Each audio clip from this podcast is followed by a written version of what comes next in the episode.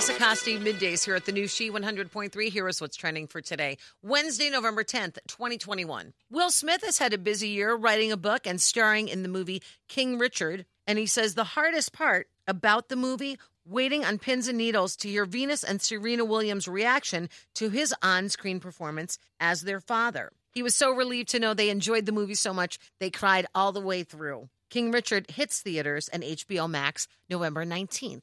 Funny man Billy Crystal returns to Broadway. It's for a musical adaptation of his 1992 comedy, Mr. Saturday Night. Billy plays a fictional comedian known as Buddy Young Jr., who's on the top of his game until his career takes a hit. He starred in the original film and directed, produced, and co wrote it as well. It will begin previews next March and opens officially March 31st at the Nederlander Theater in New York City. And happy birthday to funny man Tracy Morgan, who is 53 today.